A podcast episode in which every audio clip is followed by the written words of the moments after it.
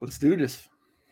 Nobody talk. Nobody say anything. Shh. What's going on, Dan in Demand and Joe Philly Picker? What's going on? What's going on, guys? How are you? Hello. Hey, you guys. So we've been doing pretty good on views, but what's up with our sub count? Like, have you guys noticed that? It's stuck at 119. Hell, is it broken? Did we break YouTube? I don't know. What are we? What are we? We're people that do a podcast. No, we're professional podcasters. What's it called? No. We're the Pocket Change Podcast. We're on YouTube, and we're on what are the audio versions, Dan? What are the audio versions that we're on all over?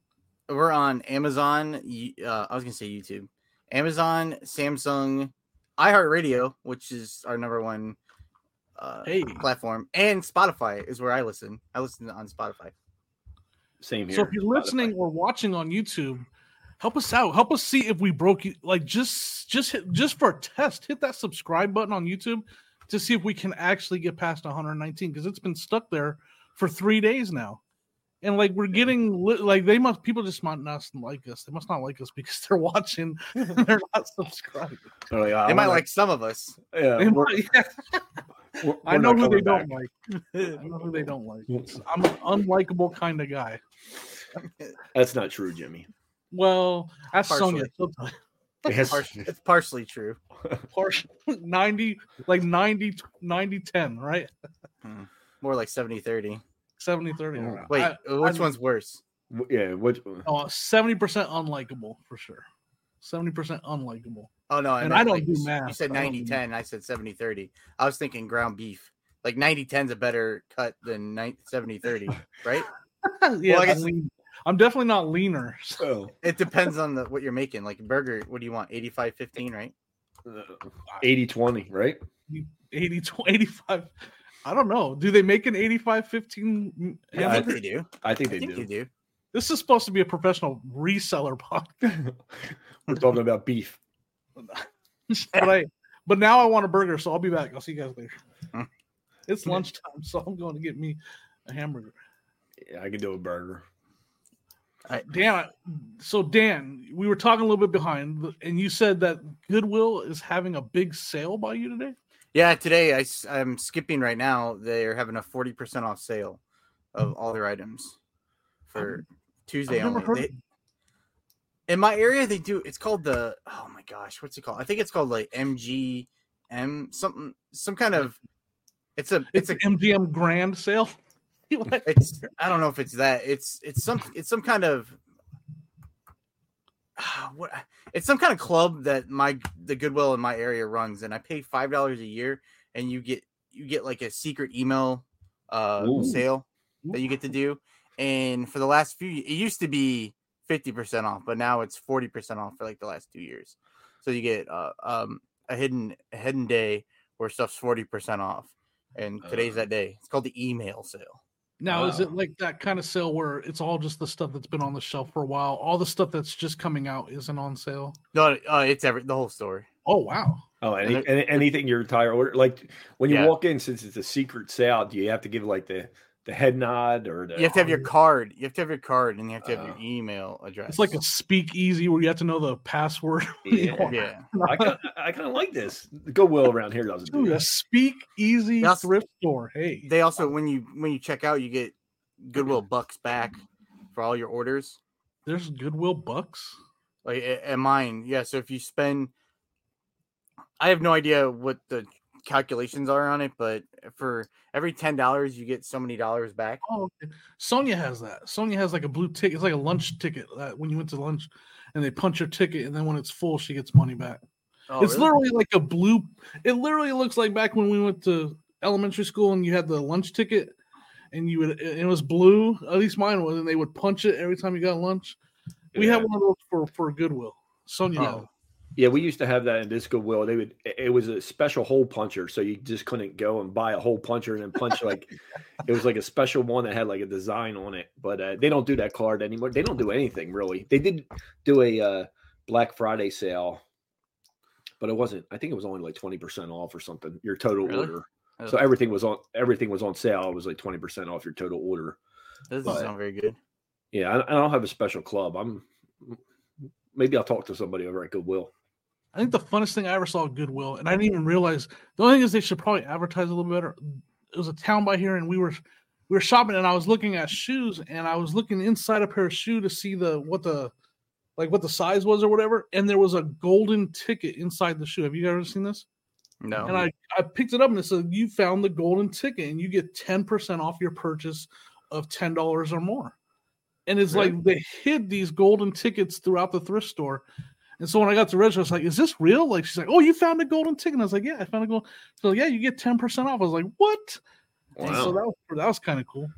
There is a guy that I know that if my Goodwill had it, I definitely sure would not be the one that finds it. There's a guy in the Goodwill I see every time I'm there. He goes through every single pocket, every single jean pocket, every single jacket pocket. I've never seen him buy anything. But looking for money, huh? He just go, yeah, that's it. He just go, and I'm talking every single. You can't move in there because even the people that are shopping, he's going through their pockets too. Yeah, like probably eventually, just don't stand next to him. But I'm telling you, he's in there for hours sometimes, and all he does is check pockets. I've never seen him buy anything, so I don't know if he does find money in there. I don't know if he just takes the money or if he buys that item with the money in there. I don't know, but he literally checks every single pocket nonstop, and it's every jean pocket. I mean, you said you don't know if he finds anything? I don't know if he, I've never seen him find anything, but I know, he checks every cargo pocket. He's there for hours.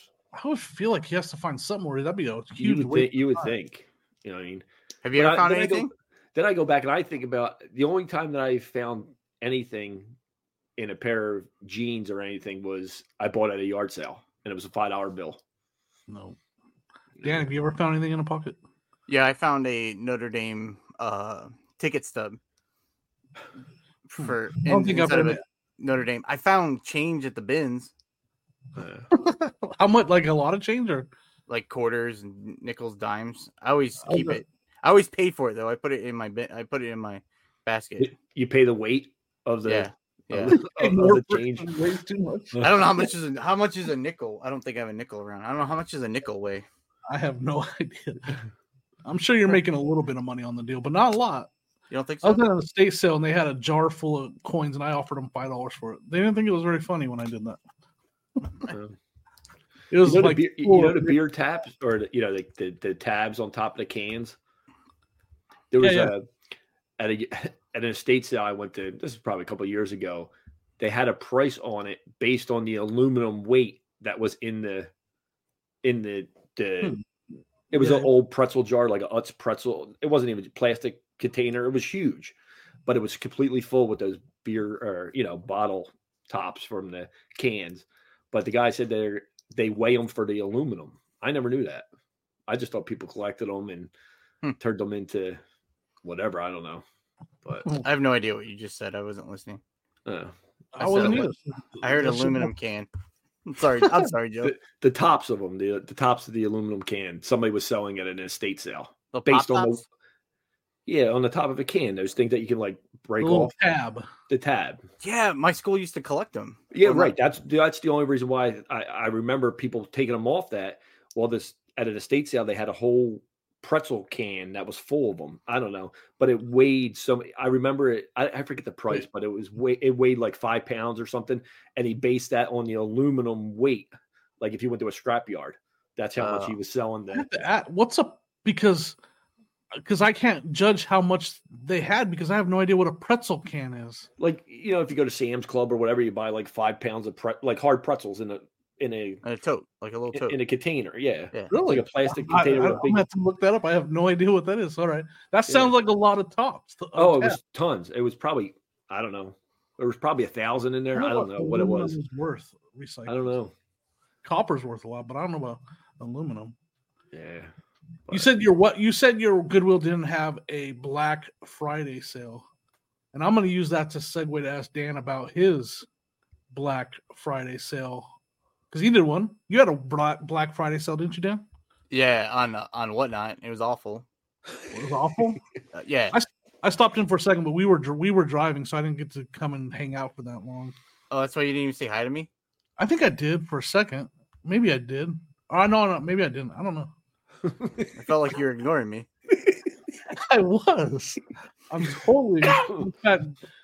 Just like you weren't listening to Joe just right now, I'm not listening to you right now. So this is like this. Yeah. It's like this ugly triangle. Oh yeah, this should go well, guys. This should go well. Last week they did on Friday. They did, Whatnot had zero fees if you ran a show. So I had the incredible idea that I'm going to run a show because I don't know what you get, like 1,000. If you do 1,000 sales, you get free instant payout.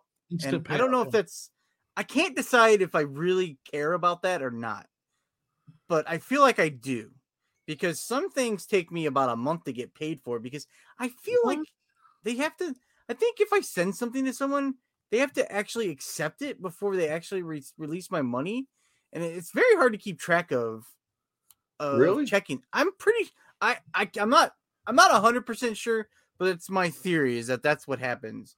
That when there has to be like a cutoff time where like Whatnot's like, okay, they've had it for 5 days. We're just going to say they got it. Because I get paid for stuff, and I'm like, man, I sold that a long time ago. Man, I went through on Facebook. Facebook used to do weird stuff like that, yeah, too. I want to take the opportunity now because I buy on Whatnot, and I am the worst at opening the packages when they come. So I want to apologize now to anybody that I bought from on Whatnot, and I didn't rate them or whatever I had to do because if they don't have 1,000 sales, they're probably still waiting. I don't know if they get paid yet. I don't know. I'm apologizing now. I'm apologizing. I mean, I don't really sell much and make any money on there, so I'm very bad at keeping track. But I did this sale. I don't know if I need $1,000. I don't know if I need if I really care about that or not. But so you're confirming it is a thing. You're just not sure if you want to keep pushing to get there type thing. Well, I'm just not sure if I worry. Like most sites, Macari sucks because you have to wait to get paid. Poshmark, you have to wait to get paid. But I'm not desperate for that money. Not yet. But like eBay's nice because they instantly, it feels like I get my money's, I get paid every two. I do weekly payout. But I feel like I'm fine. Like I don't need, I'm not looking for that money today. But so I don't know if I want it or not. But anyway, I was like, oh, I'm going to sell. Go ahead. I was going to say you're right because that would make it really hard to keep track of. Like, how do you keep track of that? But if I'm instantly, but I don't know. And then I sell it gives you like an itemized list. If you sell one thing you have to find it. And I mean, it's very hard, even on eBay, it's hard to when you're looking, it's like, very hard to see when you get paid, what you get paid. Then there's the fees. And then there's all these little things. And I don't spend enough time because it's Whatnot is it's I don't make any money. Every time I'm on Whatnot, I'm probably losing myself money. But I thought I would do this show. I was going to do – at first I was going to do two shows, and then I was like, I don't want to do two shows. I'm just going to do one. And I spent a little over an hour on there. I showed 60 items. I did a video. I talked about it. So sorry if you're one of the 130 people that have seen it.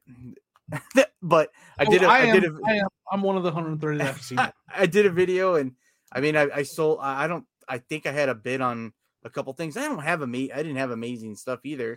Like, but I don't think it was bad stuff. But my problem was I decided to start everything at $1 because I was like, oh, people will bid, and no one was bidding, and I only had a few people in the show, so they didn't have to bid. How was your technique? Because a lot of people were speculating that there would be. Oh, it's perfect. I wish it would have crashed on me because then I wouldn't have. I was like, I'm gonna go just because I know it's gonna. But I sold. I did an hour. I made $30. I gave away a plush that I had to pay the shipping, so that was $4. And then in the thing that I didn't talk about in my video, so I only made $24, and it took me forever to package this stuff up. But I didn't like count in how much I like spent on this stuff and the time I wasted to package it all up. I literally made no money. There's absolutely no way I made any money. You're at $24 an hour if you spend an hour on there, but then when you pack, let's say that's another hour, so now you're down to $12. Probably close to 2 hours to pack. And then if you talk about what you spend on the items, you're literally talking less than $10 an hour probably. And that's what it was like when I first started reselling.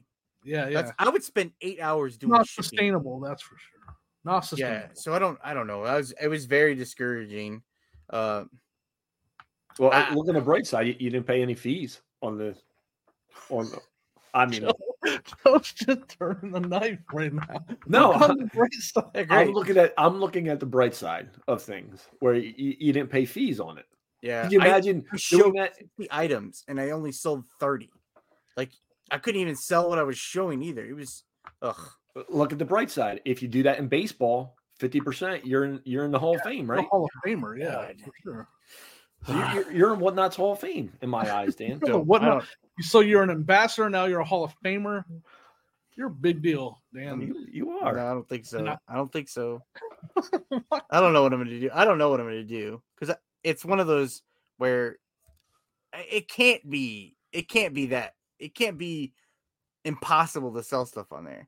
It's I know it's me. It's definitely me. It's the stuff I'm showing. It's probably junk. And I do not think it's junk.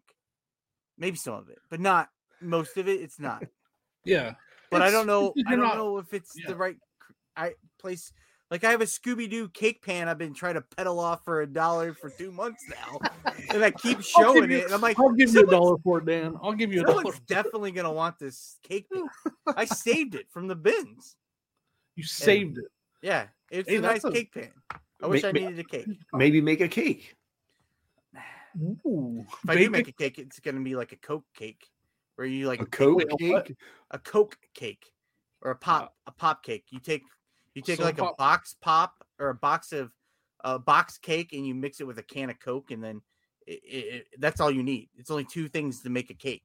So if it's like a darker cake, you make like a Coca-Cola, and then like Devil's Food cake, or if you want like a lemon cake, you mix it with a Sprite.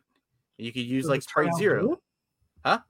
Is this something you've seen? Does it turn out good or? Oh yeah, it's amazing. I've done it before because really? I don't have everything to make cakes at the house all the time. You know what I'm saying? So you just throw. I don't have eggs, but I got a soda pop. Yep, that's how it is. I usually have eggs now, but you know, like I don't have eggs, but I got this Sprite. Still, I mean, this is from my younger days. That's interesting. Does it turn out better? Like moisture. I mean, I don't think it's better, but it gets the job done. How do you know about that hack and you haven't like taken to TikTok with it or something? Because I learned it from because I learned it before TikTok. I learned it from Pinterest. Oh, that's literally like those videos where they go like they say I like the guy will be like I didn't know that, and then he'll try doing it to see if it actually works. He'll be like, you mean for 40 years I've been making my what? So you can't if you're listening, you can't see this. But there's like a whole page that shows you what cake to use, what pot soda for. Like it's like fine wine. You're matching it up. Yeah. It's like a wine. No, Joe, it's nothing like that. Actually, it's even right. Yeah, lemon. Well, I guess Sprite. What did the root beer go with? That is, you could do it with a chocolate Hershey chocolate cake, and I think that is the cream soda up there. That's wild. Like. How about the grape soda? What did that go with? You guys have homework now. You guys have homework. We all have to bake a soda cake this week. I am. This has my attention. I think the grape looks like comments below. Did anybody in the comments? Have you ever tried making a soda cake like Dan apparently has been making most of his life, and we didn't know about it until that's how I've made it. You can, that's how I've made it because I don't have stuff. I'm glad I paid attention to oil. Dan and was listening. I don't have oil all the time. I usually ignore Dan. I know, but I was listening this time. That's a life hack. That's a little life gem. I'm gonna ask now.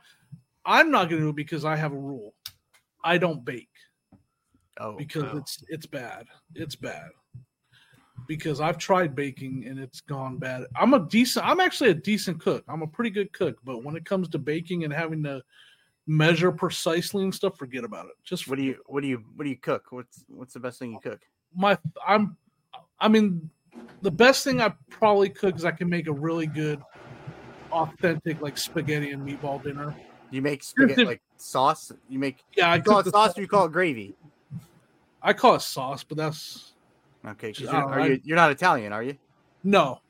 Okay. All right. But my dad made a really good. He taught me how to make his spaghetti sauce, You know, it's not like from a jar or anything. And then I make them, make up the meatballs and all that, and it turns out pretty good. But I can make like a good chicken adobo. Have you ever had chicken adobo? I've never even heard of chicken adobo. Oh, that's phenomenal! It's a Filipino dish. Never heard of it. Stuff. If you've never had it, you should try it. I heard of it. Oh. I heard of adobo seasoning. Is that what it is? Is that what it is? Yeah, I've heard of adobo. Yeah, seasoning. It's an oyster. You put the oyster sauce in there, and then it's a very vinegar strong dish. It has a lot of very vinegar flavor.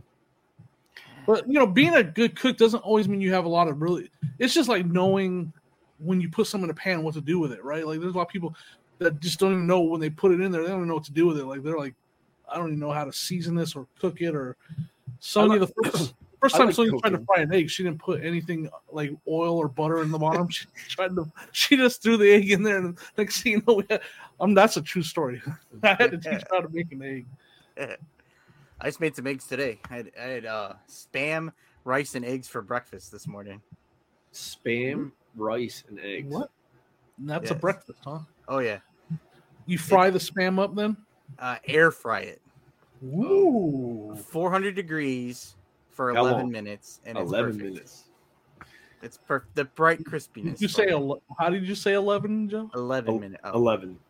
Oh, I thought you said 11. 11. Ask him to say water. Joe, say water. Water. What? Water. Hey, where's the water come from? Say creek. Crick. I need more of these. These are fun. Do you say wash with an R? Wash. Okay, he says no, wash. He tried to say that. He says Sonya says wash. He says wash. And then we have some things that are on Washington Street, and I'm like, oh boy, here we go. There's no R, but a lot of people say it, so I can't. But for me, it's fun for me when she goes, it's on Washington. I'm like, where? And I'm like, Washington. She really concentrates on that. I watched some of the Whatnot on Friday, and there was some technical difficulties later in the day. But I want to talk about something this is public information, if you guys don't mind, because I think this is a good topic. I want to ask you guys' thoughts on this, because I've now seen like three on YouTube, between YouTube, Whatnot. Between eBay, YouTube via eBay, and then Whatnot. And then even on the news, like this stuff that's happening with some sellers is kind of crazy. So I want to start off by saying on Whatnot, I'm not going to say any names, but it is public information that happened on Whatnot. But Whatnot seller. It would be such a better episode if you start saying names, though. It would. If you want me to, I will. But oh, geez, I'm not saying names. On Whatnot, a seller accidentally started something. Let's use generic numbers at $3 bid when they meant to start it at $10 bid, and the bid started at $3. They only got two bids, and let's say it went to $5. And it sold for $5, and they admitted their mistake, realized their mistake right there live, and they canceled the order, and they told the buyer, we're canceling the order and we're going to run it again. And I was like, whoa, like that's, I understand from the reseller point of view, but I also understand from the customer service point of view, like you made the mistake. That was a first example. What, were those numbers right? Or did you say no? So if you want the actual, they don't have to be generic. It started at 8, and they meant to start it at 20, and it got to like 10. They only got to like $10 on it, and they said right there, I'm canceling the order. Sorry for my mistake. It was my mistake. I apologize. They apologized up and down, but they did cancel the order and then tried to rerun it. So that's example number one of like. A buyer missing out. Huh? I'm sorry. Did it sell? It did sell for the second time. $10. The second time. No, I did not. It did not sell the second time.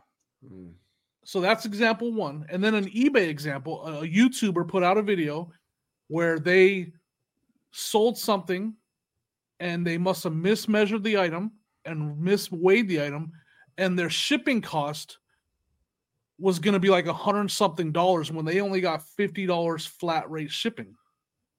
and they canceled that order too. They did not ship that order too.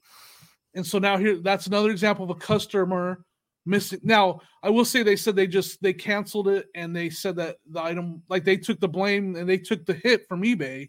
Mm-hmm. Like eBay gave them a ding, but they did cancel it for that reason, because the shipping was going to be too much.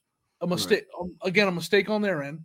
And then on the news, Kohl's, the company Kohl's, was that store KHOLS or whatever, Kohl's, yeah. We know Kohl's. Mm-hmm. They did. Then this is a big topic. So like canceling orders on is my point. Like they accidentally ran an ad or a sale on a PS5 bundle for $80. Oh wow! And a lot of people bought it. And these people were smart enough to, like, they took a screenshot of their order, right? Because they knew, like, they almost felt like this is too good to be true, but I want to make sure I cover myself. They screenshotted their orders. A lot of people did. The next day, they get a message from Kohl's in an email. Sorry, we're out of stock. Your order's been canceled. But then the same bundle is back as available in quantity for $500. Because the mistake was it was supposed to be $500, not $80. So Kohl's canceled a bunch of people's orders too. Like these customers that, you know, paid and thought it was a legit. What, like, is this wrong? Like, is this just completely wrong? What do you guys think? Like, and you know, this is holiday season. These are presents and stuff that people are losing out on, and they thought they got a great deal. Man, like I think this is a big, big topic, and I don't know what.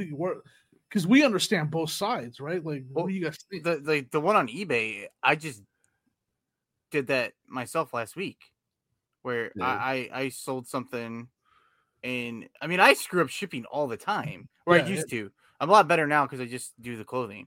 But I sold the pair of jeans, and it went international, and I put in 3 ounces instead of 3 pounds, and it cost me. I only charged $16, and it cost me $37, and I just paid it because it's $20. So. Yeah. Like for $100, like if it's $100, what the heck were they shipping?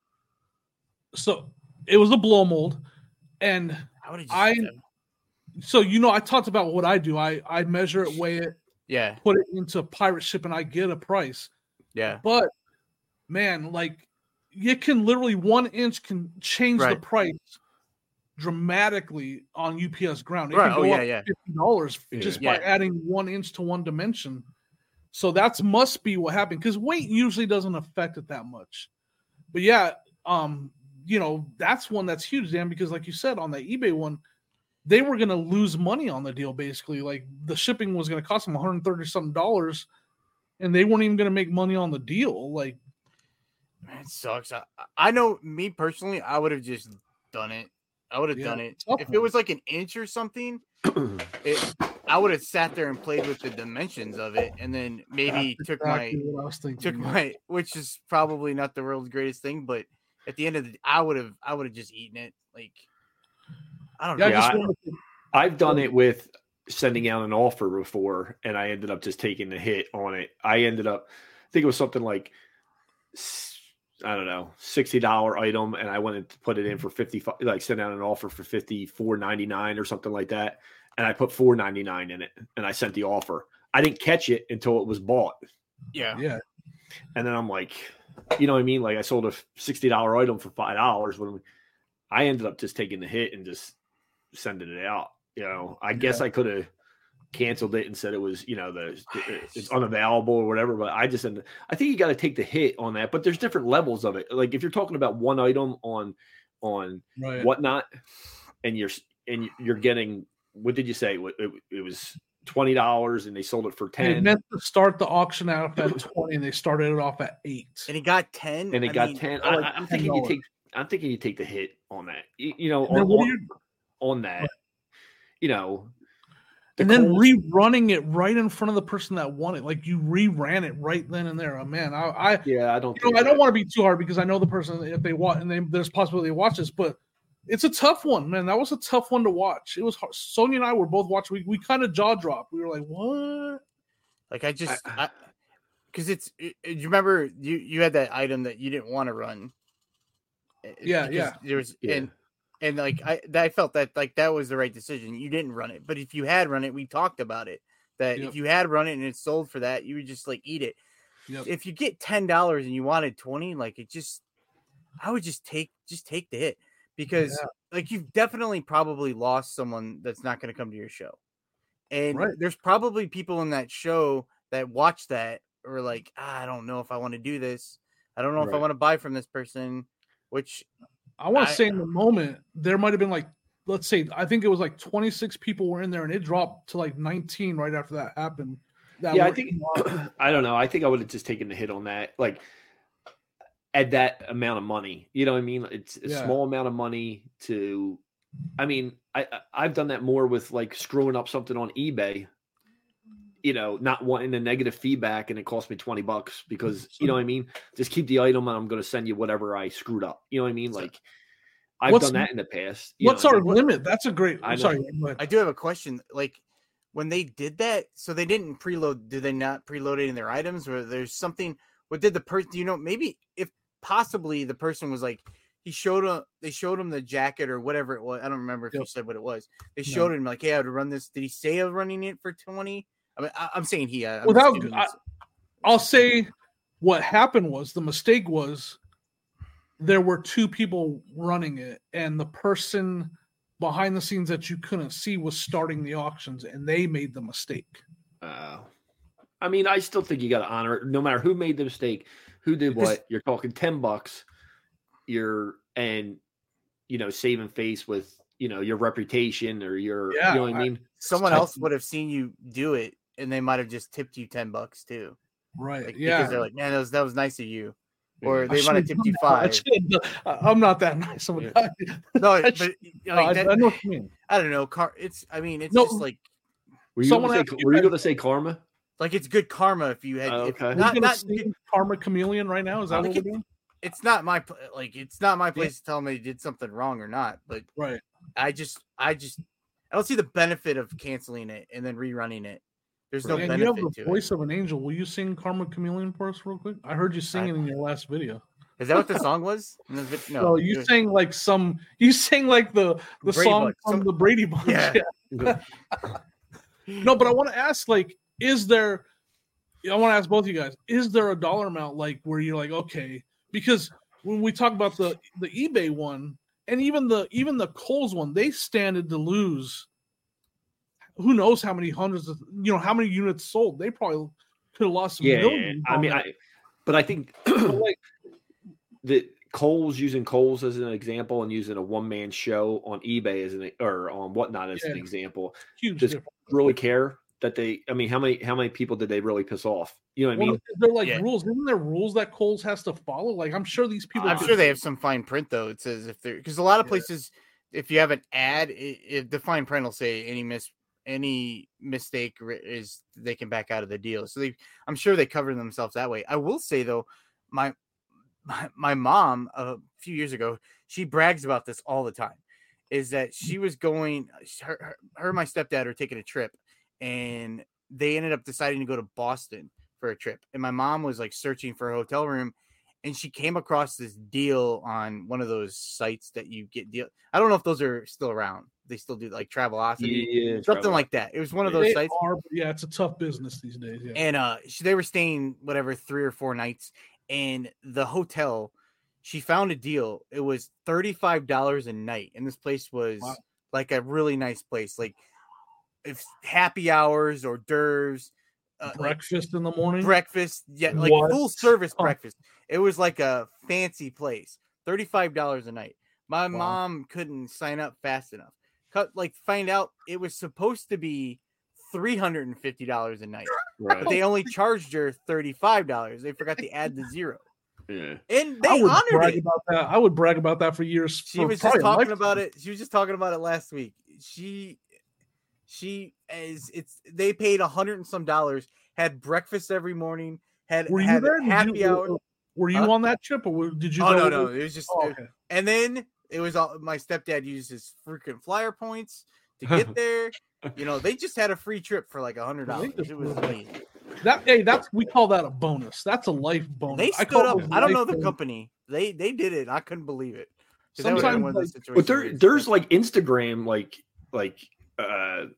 accounts that are just strictly on that. They go around and find these mispriced Amazon deals and all that stuff, and Home Depot What do you follow those people? But it's always too late. Like, you know what I mean? Like, by the time that they put it out, like Brick Seek, kind of like something like that. But it's probably like a Discord where you pay so many dollars a month to get the inside information that Kohl's messed up on this and Kohl's. But I can see, like, I mean, how many PlayStation? I mean, you can't take that hit, no matter how big the company is. I think, yeah.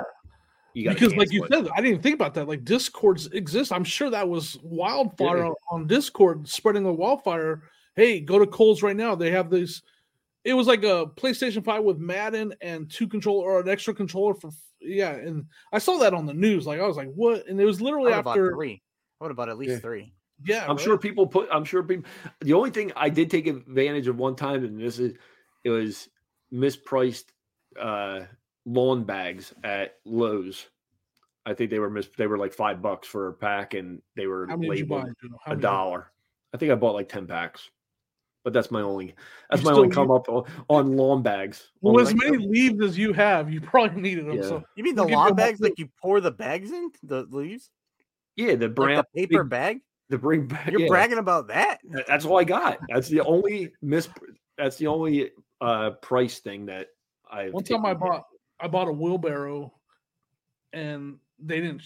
I put all the stuff I was buying in it, and they didn't scan the wheelbarrow. I didn't even realize till I got home that they didn't scan the wheelbarrow. So you stole the wheelbarrow. I did. That was over 20 years ago. Give me a break. I was young. I probably needed the money at the time. I'm a big karma guy. If that was me, what did you buy from Sears? I'm going back to. I'm going back to Lowe's. Home Depot. I remember it being a Home Depot. You might have said Home Depot. I wasn't listening.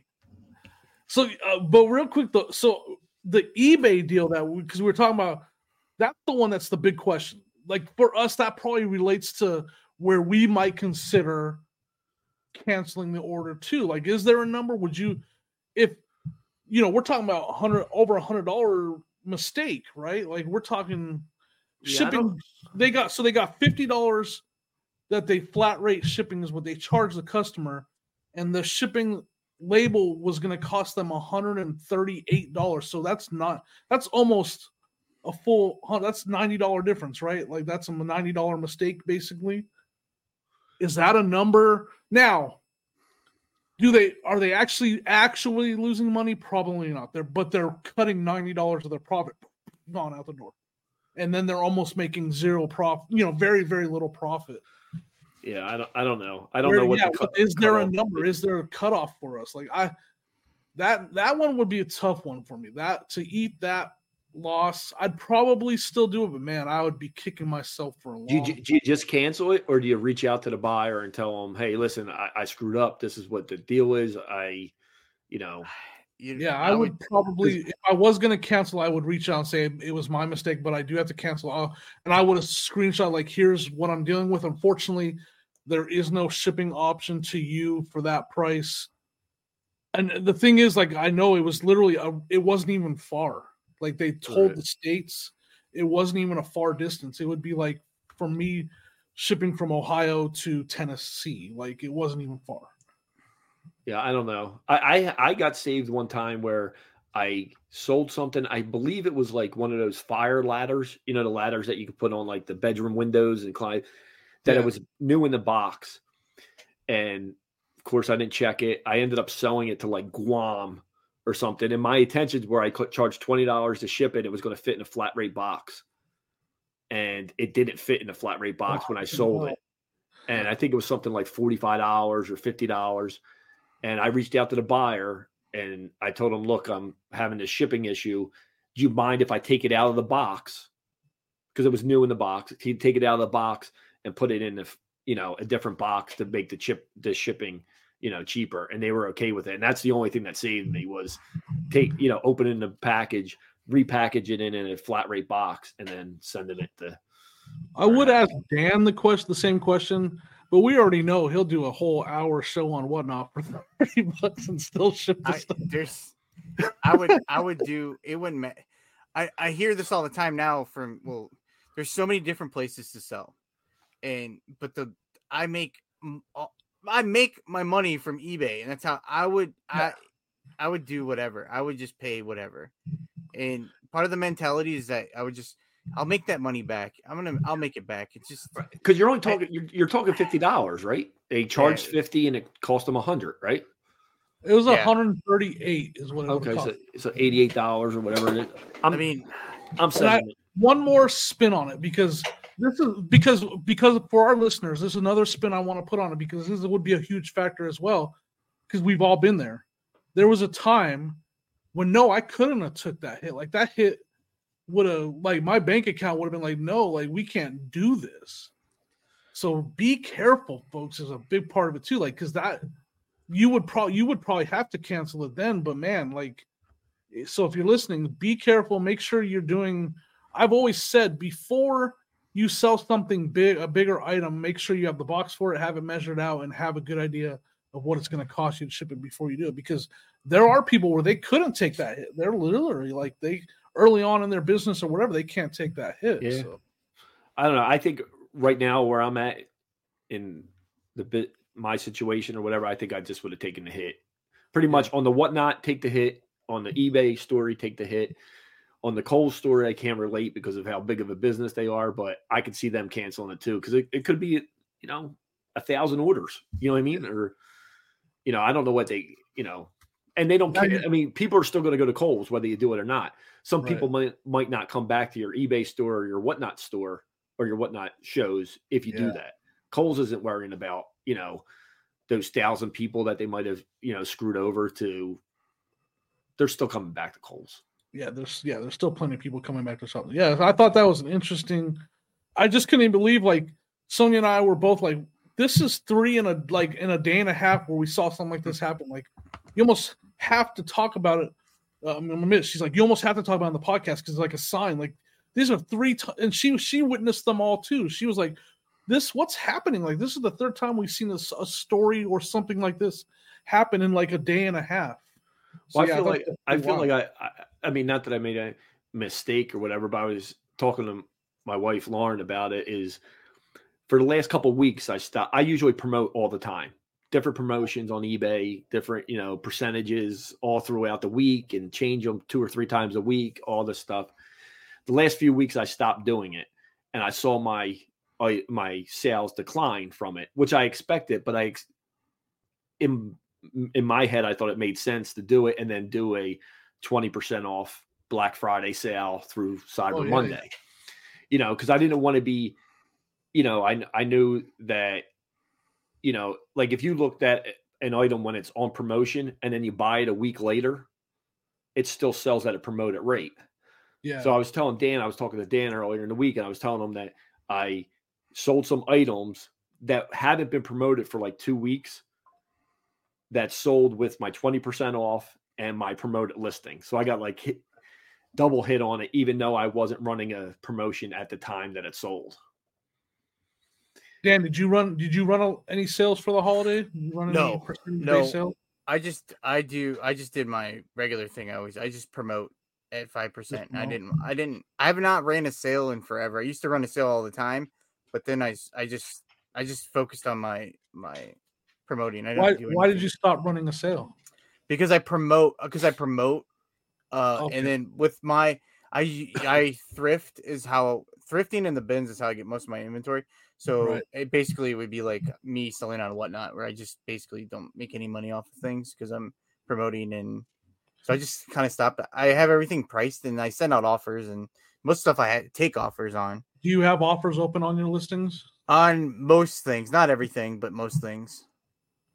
And I go back and forth if I should do that or not, but I want to move things. But once I start doing a sale, I might end up at the end of the year, do a sale. Or last year I did a coupon. I sent coupons. Yeah. I've tried. Yeah. And I'll usually send coupons to people that are, have bought something for me this past year. I'll send them a certain coupon. And try to get repeat buyers that way. You're one of those coupon people too, huh? Well, I only do it very, very rarely because most of my stuff is a pretty good, like, I'm not an extreme couponer, but most of my stuff I feel is pretty priced pretty good, like competitively. Yeah. It's fine. I was talking about how you say it, not that you do it. Oh, coupon. You say Q or coup? Oh, well, I don't know now. Coupon. I say coupon. Joe. He says he adds an R somewhere, and then I know coupon. Joe, when was the last? Most people I know say coupon. What's that? When was the last time you did a sale? Because we used to talk about that all the time with sales. I haven't ran a sale in a long time, but I just figured. I think probably the last one I ran was probably last Black Friday was a sale that I ran. Really? I'm running a sale all the time. But I promote all the time. I promote all the time. Yeah. And I just figured in the back of my head was, 2 weeks is enough time. Like if you looked at an item 2 weeks ago, you know what I mean? And you didn't buy it yet, you're probably not going to buy it. But like the first 3 or 4 items that I sold were items that I sold on promotion and the sale, which was it shocked me. Like, so I don't know how long it lasts, like how long, if you click on the item during a promotion I think it's 30 days. Is it 30 days? It's promoted. I believe. I know. I'm pretty sure that's what it was on like Amazon. Yeah, I think it's the same thing. That's crazy to me. Like, you know what I mean? That's why, you take a hit sometimes, you know what I mean? Like, you know what I mean? If you're running, a 25% sale and you promote it 5%, like last week or something like that, or 7%, you're talking 30% off is what you're at the end of the day. Yeah, and then here's what I'm dealing with. I dealt with this customer. Like I'm running a percentage off, plus I'm running promoted. And so like some of my older inventory, I was running a 30% off on like my really old inventory, stuff that I've just had for way too long. And I just want to get rid of it. But I had someone, they sent it. So I had it, let's say, I almost remember the numbers exactly. I had it listed for 30. Well, it was listed for 30. I took 30% off of it. And then they sent me a $10 offer on it. And I'm like, it's already on 30% off. Like, I'm not taking it, I don't even know what's 30% off of 30. $9. Okay, so it was at $21. And so they sent me a $10 offer. And I just declined the offer. Like, I'm not even going to counter. Like, it's already on 30% off. I don't need to counter. And then they sent another offer at like 12, and I just automatically declined it. And then I get a message, if you have offers open, you should at least counter. And so I messaged them, well, it's already on a 30% discount. I'm not really taking offers on that item right now. Well, you have offers open. And so I agree with them, but at the same time, I'm not going through all my listings and closing offers just because I'm running a sale. So it's like, the tools are there on eBay, but they're not that seller friendly where you can be like, oh, well, I'm going to turn off offers on all my 30% off sale items right now. I guess you could do it. I just didn't take the time or the effort to do it. And so this person's like, I'm like, it's already on 30% off. Like it's already, like you're trying to get it for like 90% off now. Or something. You could tell them that you'll counter if you get an offer. Like, yeah. I'll take the sale off, and then I'll send you an offer. Clearly by that price, it doesn't really, you're not a serious buyer with that offer type thing. But it was, it was kind of like, tell me how, like I should at least counter, and I was like, well, you were way off, and yeah. What were you going to ask, Dennis, sir? Oh, I was just going to say that it was, if it's. They're sending a $10 offer. That's not a real offer. That's not a real offer. I've had that on Poshmark where someone that I just straight up decline it too. Like any offer I get on Poshmark, it's always $10. It doesn't matter how much I'm asking, they're offering $10 and I just decline it. And then you can't it's hard to send a direct message to people. I don't know sure if they have to buy it for them to actually send you a direct message. Or so then they comment on the item like, oh, not even LOL, not even a reply, not even a counter. Yeah. Like, yeah, because I'm asking 50 and you're offering me $10. What am I? Yep. I usually, like when you do get those offers, do you usually decline those offers or I always send an offer back, even if it's the asking price of what it is, you know what I mean? Or whatever they allow you to send back. I'm like, damn. It depends on my mood. Like I've had sales where someone will send me some stupid offer for $5 on something, and I'm like, I'll send them an offer back, and I'll be like, oh, did you want $5 off? And then people have bought stuff. Or, $5 off, yeah. If they send me, it's just if I'm in like just don't want to deal with people, I will just decline it. If I'm like desperate for a sale, I really would like to counter all the time, but if I'm just in like I ain't messing with this today, I'll just decline it. Or I'm like you're crazy. Like I'm not taking that. And then if they send you $10, and then when you just straight up decline it, and then they instantly send you back an offer for 12. Like, you know what? 12. That's a good. I didn't want 10, but I'll take 12. I'm the exact same way. But like if it's a ridiculously low offer, I just decline. I don't even mess with that. I just decline. But if it's in the ballpark, then I always counter. And man, I've actually get quite a few sales that way. I agree with Joe. Like if it's in the ballpark and I counter, I get quite a few sales where you could tell they just want to negotiate, and there's nothing wrong with that as long as they don't start off like you said at 10 on a $50 item. Yeah, like if I listed for 50 and they come in at 35, I'm like, okay, well I'll counter at 45, and then maybe they'll counter at 40 or whatever. Like at that point, you've entered negotiation, which is fair. What would you do if someone was offering you, if you have something listed for whatever 50, like I'm going to give you a ridiculous lowball offer, and then you counter, they're messaging you this. I'm going to send you a lowball offer. You counter, and then we'll meet someplace in the middle. That's what they wanted to do with me. Yeah. Did you block them? My price is 50. Yeah. I don't think I blocked them. I just ignored them, and then it sold for full price. And I was like, boom. I always feel good about that. Like if I get an offer and I send it back, and they send me like an offer, and I'm sitting on it, and then it sells for full price, I'm like, that was a good day. The other thing I like to do is if they send me an offer, I counter, they ignore me, it expires, and then a day later they send me the same offer or $1 or $2 more. I ignore them. Ooh. And then you're like, boom again. Right? Yep, boom.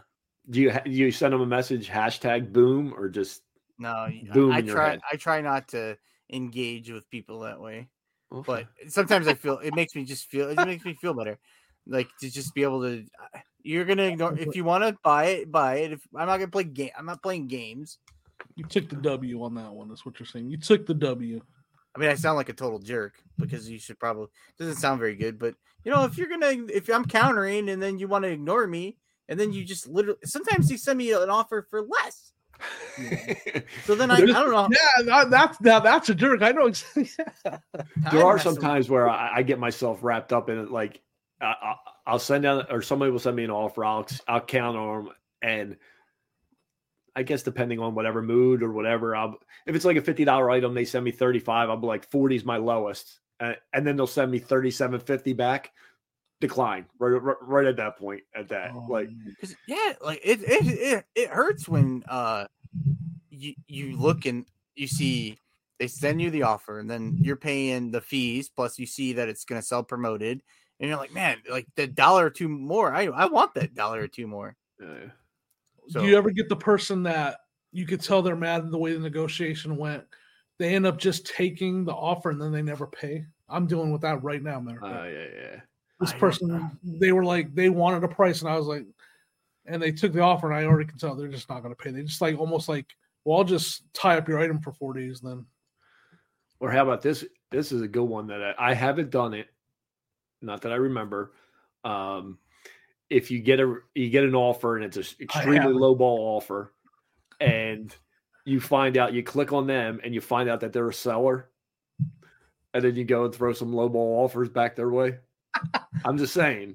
Joe always looked up. Joe's like, I got all kinds of offers out. Joe's probably like 35 offers out there right now, like that. There's so many people waiting for Joe to pay that he's never going to pay. No, I'm more interested when people.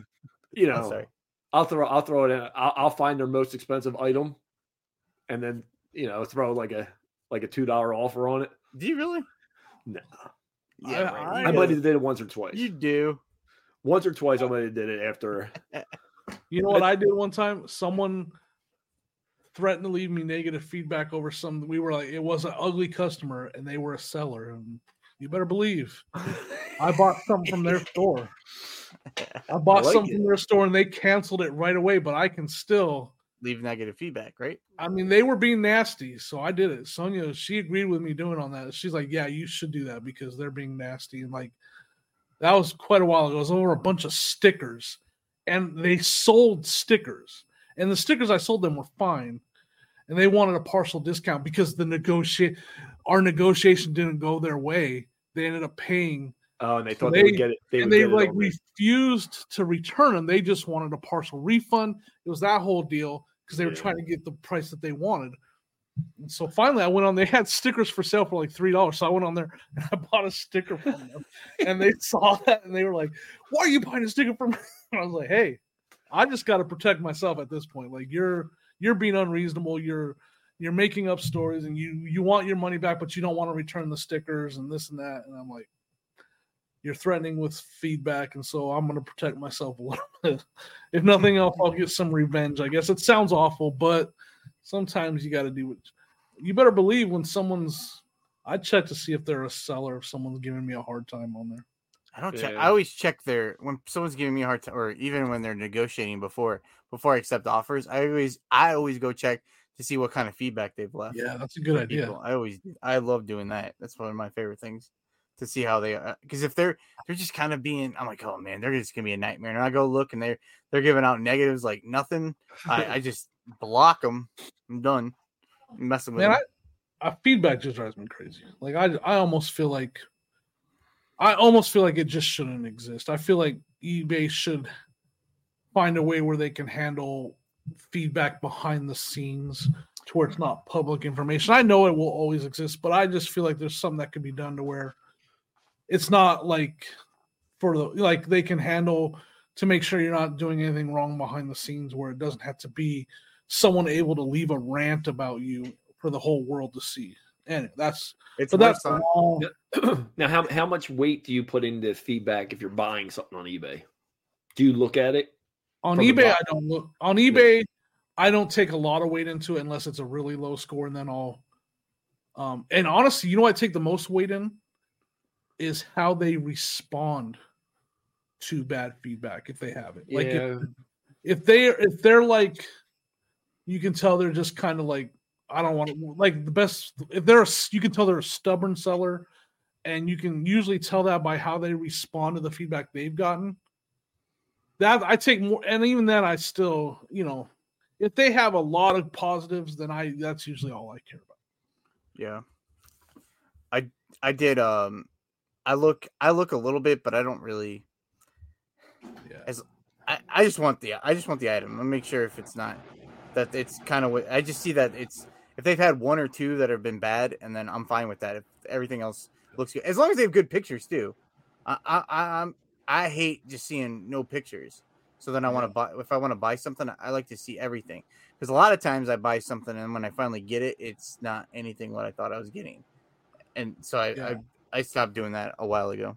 Pictures are so... Dan, you got really good pictures, by the way. Pictures are so important, like, to clearly see the item. Like, so many people concentrate on their backdrop and stuff. Well, Dan's picture... I haven't looked at your store enough, Joe, to know, but, like, Dan's pictures, like, you can see the item clearly. And that's the most important part, is, like, to actually be able to see the item you're buying, like, very clearly. I try to make sure... Because I don't even have... I don't have a good setup either. Especially for my outfit, man. For my clothing, my clothes, I use I got two backdrops. I'm looking over. I have a shelf that I put like my shoes and stuff on. That's easy when I do anything that's not clothing. But the clothing, I throw a backdrop across my bed, and I take pictures that way. And the way you fold them up to where you can, it's good. I try my best. I try to, so people can see everything. So important if you're new, especially newer sellers. Like, so many people concentrate on the backdrop and stuff, and that's important. But the most important thing is that you take a clear picture of the item that is for sale. Make sure, no matter what you do, the item is the clearest part of the picture. Like, it's not blurry, it's well taken, and you can see the details of the item in the picture. That's so important. Do you ever put your feet in the pictures? I do all my pictures, actually, and I don't trim my toenails. So, I get a lot of positive feedback though. It's weird. I used to sell a lot more board games and stuff. And I always think about this guy who he was selling a board game and he had it all like in his lap. And it's just like him in his lap. And it might have been like some secret kind of code to buy this and you're getting something else. I don't know, but that was. You better hope he doesn't start using like wrong angles and stuff. You might get a little. How about? I'm sure you guys have seen it on those Facebook things or whatever. The girl that has like a bikini top on and she's selling like a, like a Nintendo game or something. She's holding it right in front of her, her chest. You must be shopping somewhere else, Joe. Yeah. Where are you buying these games at? Look it up. I know we talked about this before. What kind of game is it? Leisure Suit Larry? Dr. Wario. Yeah. I thought you were going to mention to show how big something is. You remember that person? Oh, he used the banana? Yeah, he used the banana. Mike found this. Our friend Jake, Mike the January House. This person used a. And there we go. When you put like a quarter or something in to show how big something is, this person was using a banana to show how big something is. I know. I think I even checked their store. And it's a random banana. It's not the same banana. Yeah, it's the same banana every time. It's random bananas that are all different brown all the time. Like some bananas are big and some are small too. You can't even. That's not even good genetics. All right, it's genetics. That's what she said. Use that joke. My favorite ones are when they're trying to take a picture of a mirror. Have you ever seen those? There's whole.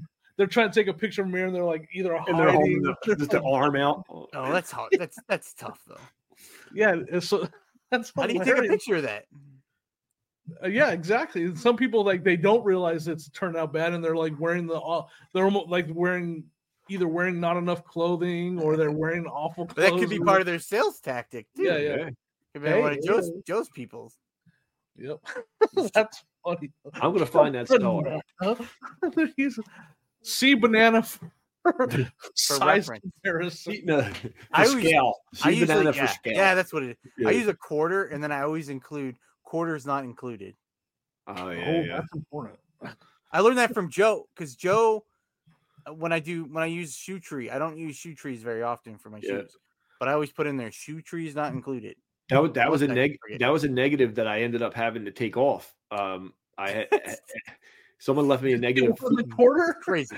No, from a shoe tree. The shoe trees. They wanted the shoe tree. They wanted to because it was in the picture, and I didn't put in there that it wasn't. Luckily. eBay, I think I ended up getting it taken off because they put in there about the I don't know, they wanted a partial refund because the shoe trees weren't included, or they were going to leave me negative feedback. Like they wrote that to me, and they left me negative feedback, and I was able to get it taken off because of that. They wrote That's it crazy. That way, but yeah. So now anything extra that I use, I don't really use the shoe trees anymore, but I usually.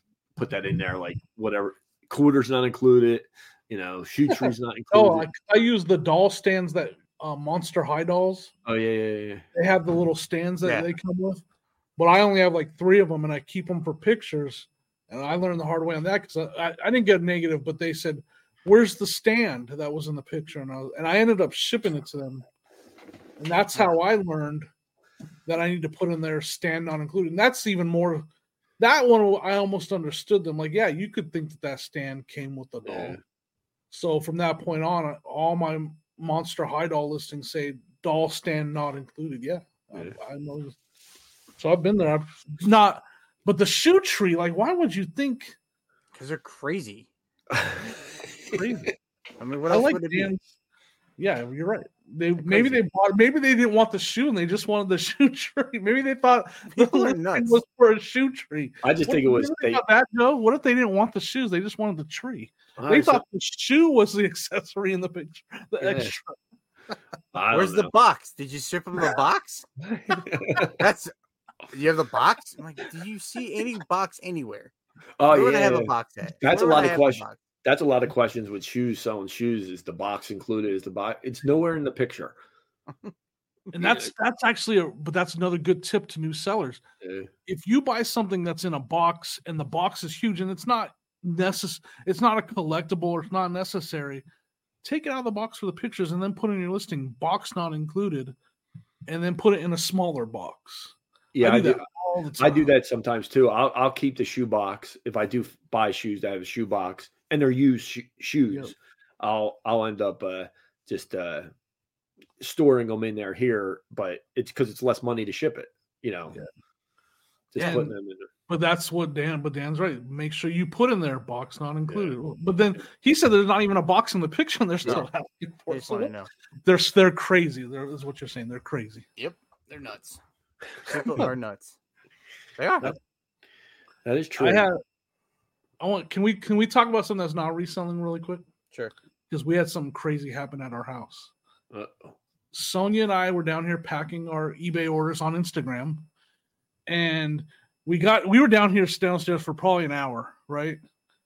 And I went upstairs to use the restroom, and I have two dogs. I have a pug, and then we have our puppy Frenchie, who's a year old, just over a year old now, like a couple days over a year old.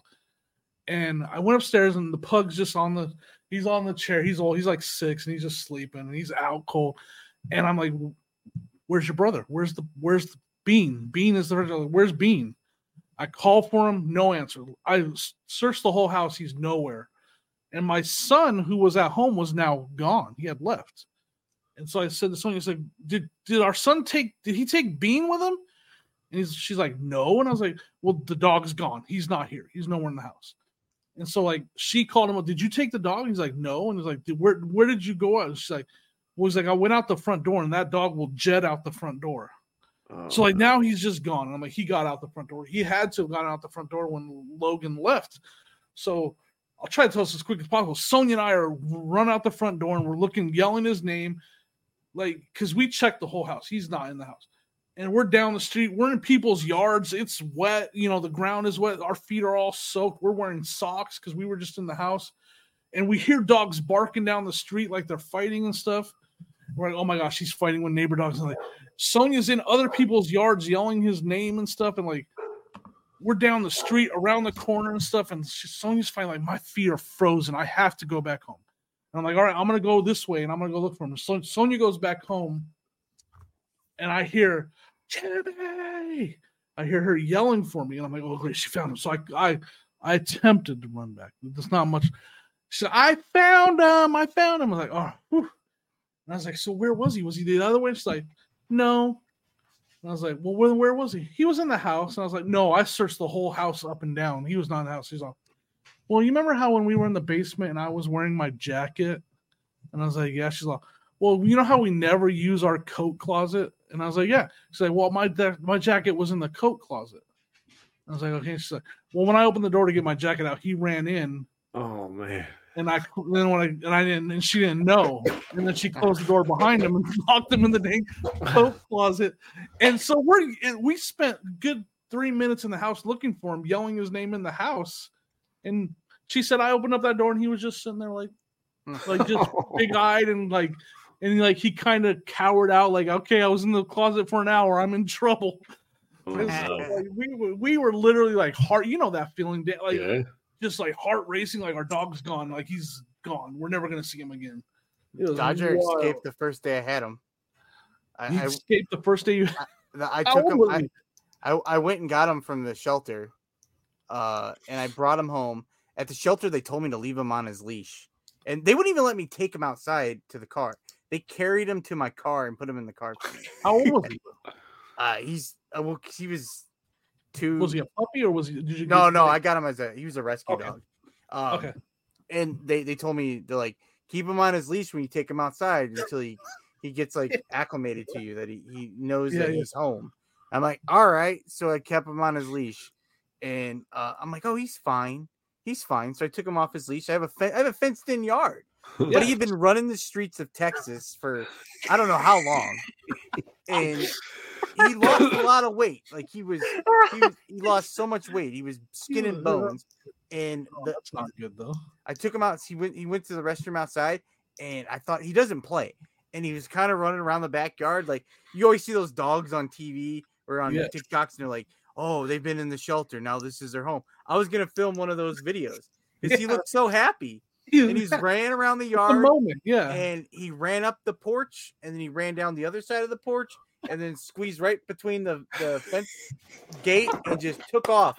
And so, like, I had him less than 24 hours. I hadn't even named him. He didn't even have a name. So I'm I'm chasing him down the street, yelling "dog," like "dog, come back, dog." He doesn't know name. Now that's a TikTok moment for somebody else in your neighborhood. So my brother's girlfriend was coming over, and she happened to be outside, pulling in right when I was pulling out. And I go, "Hey, go get Dave, go get my brother. Tell him the dog got loose. I need help." I'm chasing him down the street, like chasing him. Oh my god! And so my brother, she comes. My brother jumps in the car. They drive down the street, and Dodger like ran right up to the car. They opened up the car door. He jumped right in their car. Like, he doesn't care. He doesn't even care who you are. Yeah, he was like, "I'll go for a ride." Like he doesn't care who it is. He just always has to be. So now, like he's never been off his leash outside for me since then. For the last 3 years, it doesn't matter what time I walk him around my fenced-in yard.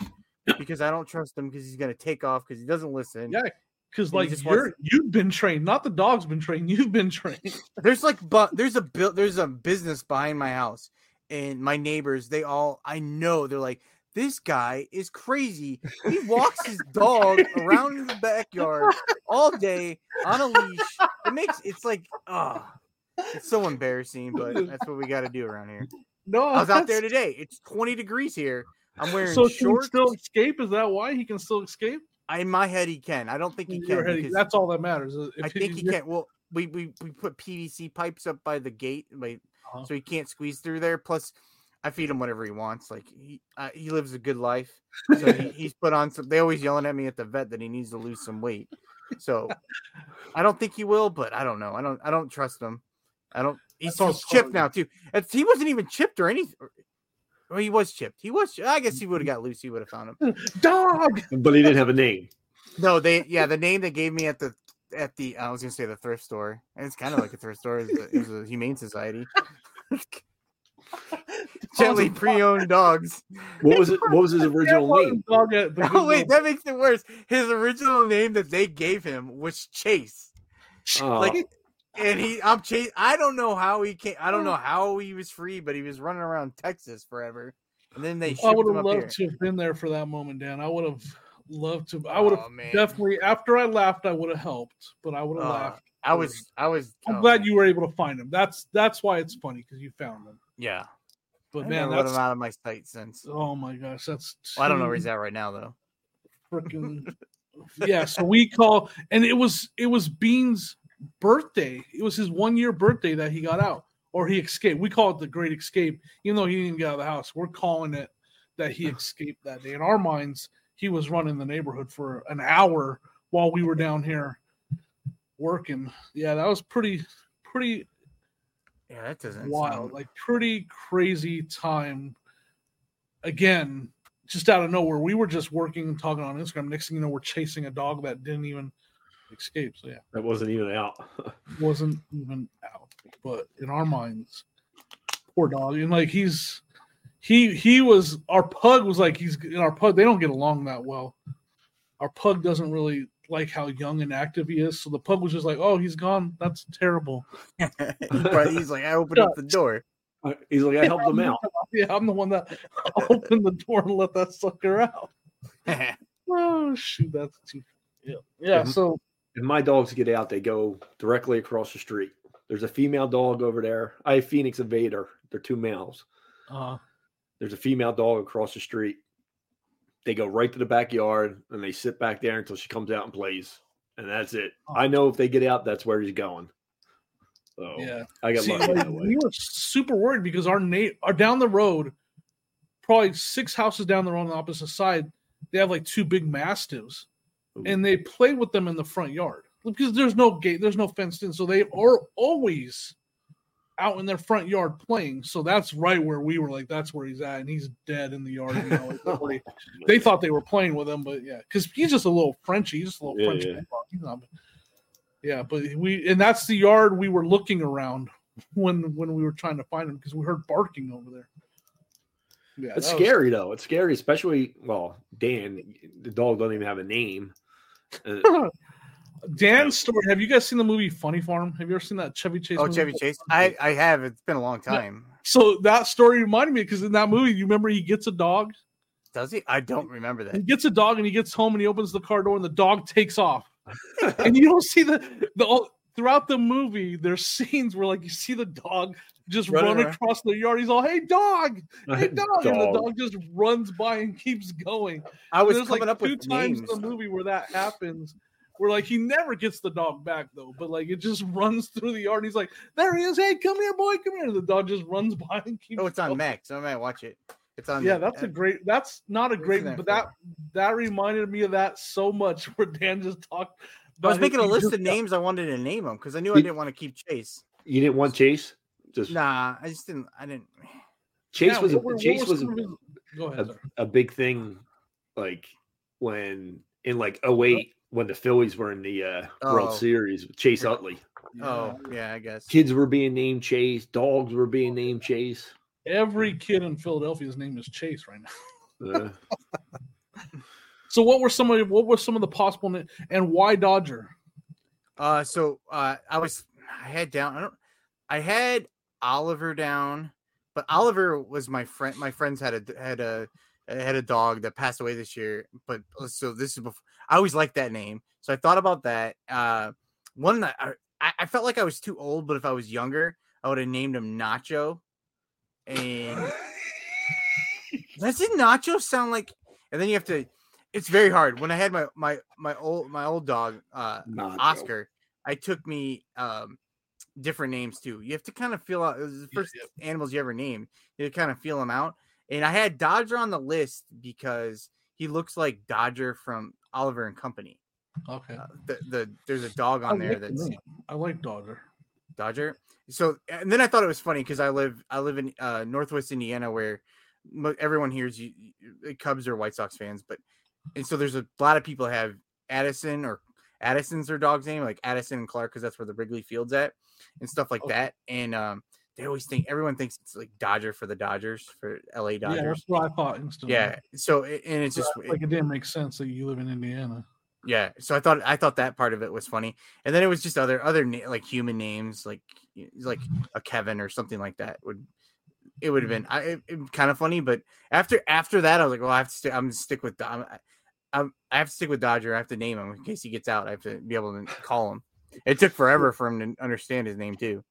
Do you ever do this? My dogs, we gave them names, and then me, and it's only me, I give them nick. I don't even ever call them by their names.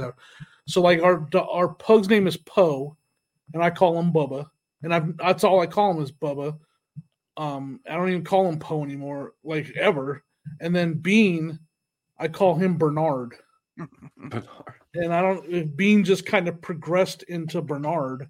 And I don't call him Bean ever. I call him Bernard. It's almost like his name is Bernard now. The whole house calls him Bernard. Yeah, I called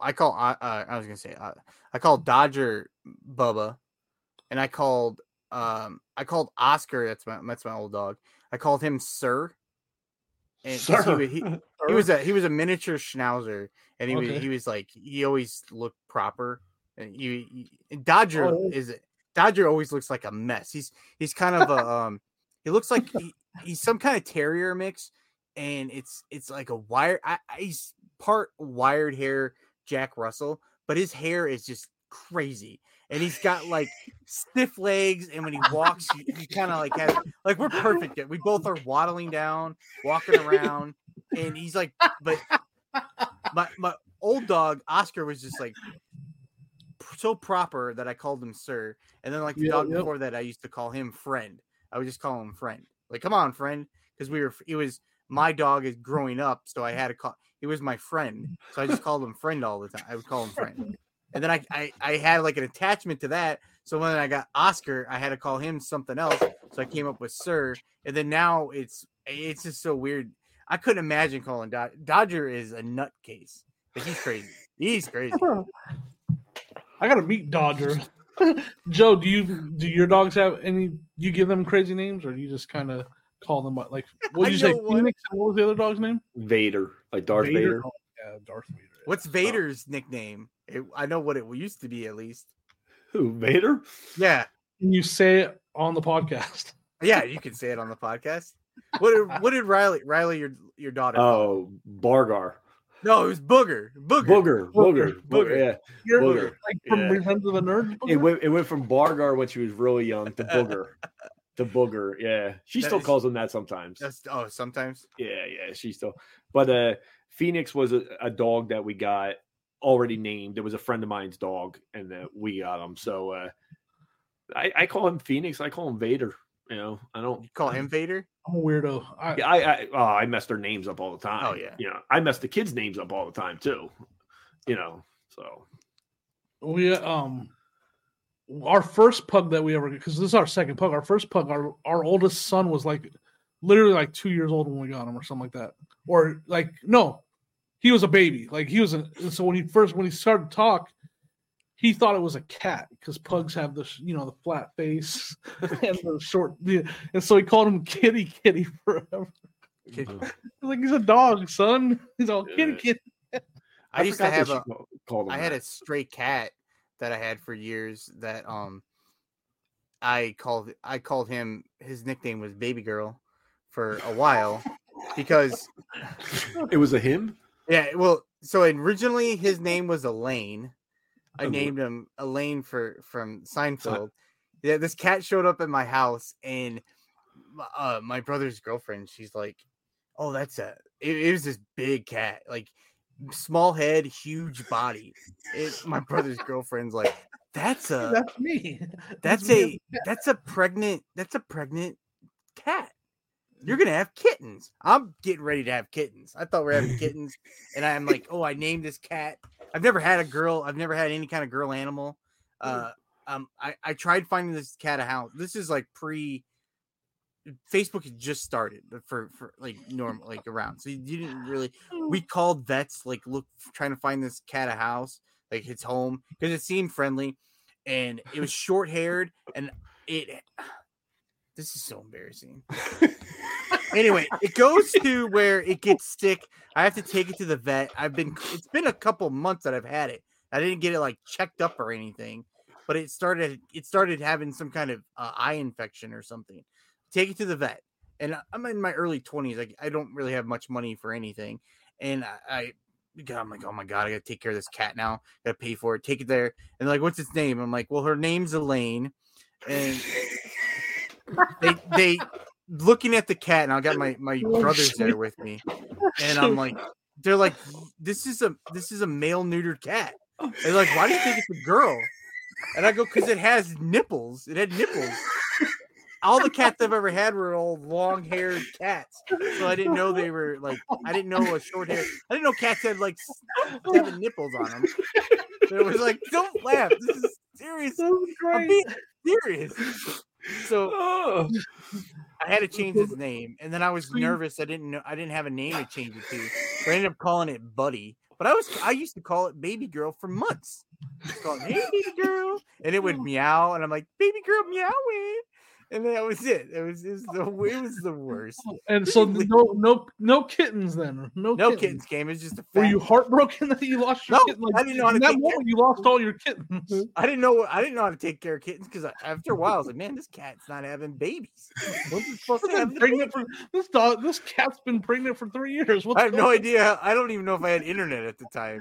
I did, but I don't know how long's a cat pregnant for? Not 9 months. I don't know. That's terrible. Apparently 3 years. So that sucks. This is just so you know. I mean, the name is nice, but just so you know, this is a male cat. Man, I never went back to that vet. I went to a different vet after that. Yeah, I don't think I would have went back either. Oh, that was embarrassing. They're like, boys have nipples too. It was like from Meet the Parent. You know, the Meet the Parents when he's like, "Oh, I have nipples like, too." Yeah, I just didn't know they had that many. Oh, that's too dang fun. Sorry, Dan. I'm laughing with you. That was embarrassing. That was more embarrassing than I told you. Well, we're like an hour and 20 minutes in. No one's listening. Oh my! God. That was a good one, Dan. That one hit the spot. That was a good one. Man. What did you call it again? Baby girl? Baby girl. I don't know. I don't know why either. I mean, oh my gosh, it's Elaine, the baby girl cat that was a boy. And then I ended up just naming it Buddy because I was so Buddy. I didn't know. I wanted to name it Costanza. That poor cat had no idea at that point if it was baby girl or Elaine. Oh my lord! So that was that. Man, all right, folks. Well, I think we're gonna say thank you so much for watching the podcast, and we will see you guys next time. Is that what we're doing right now? Oh yeah, that's it.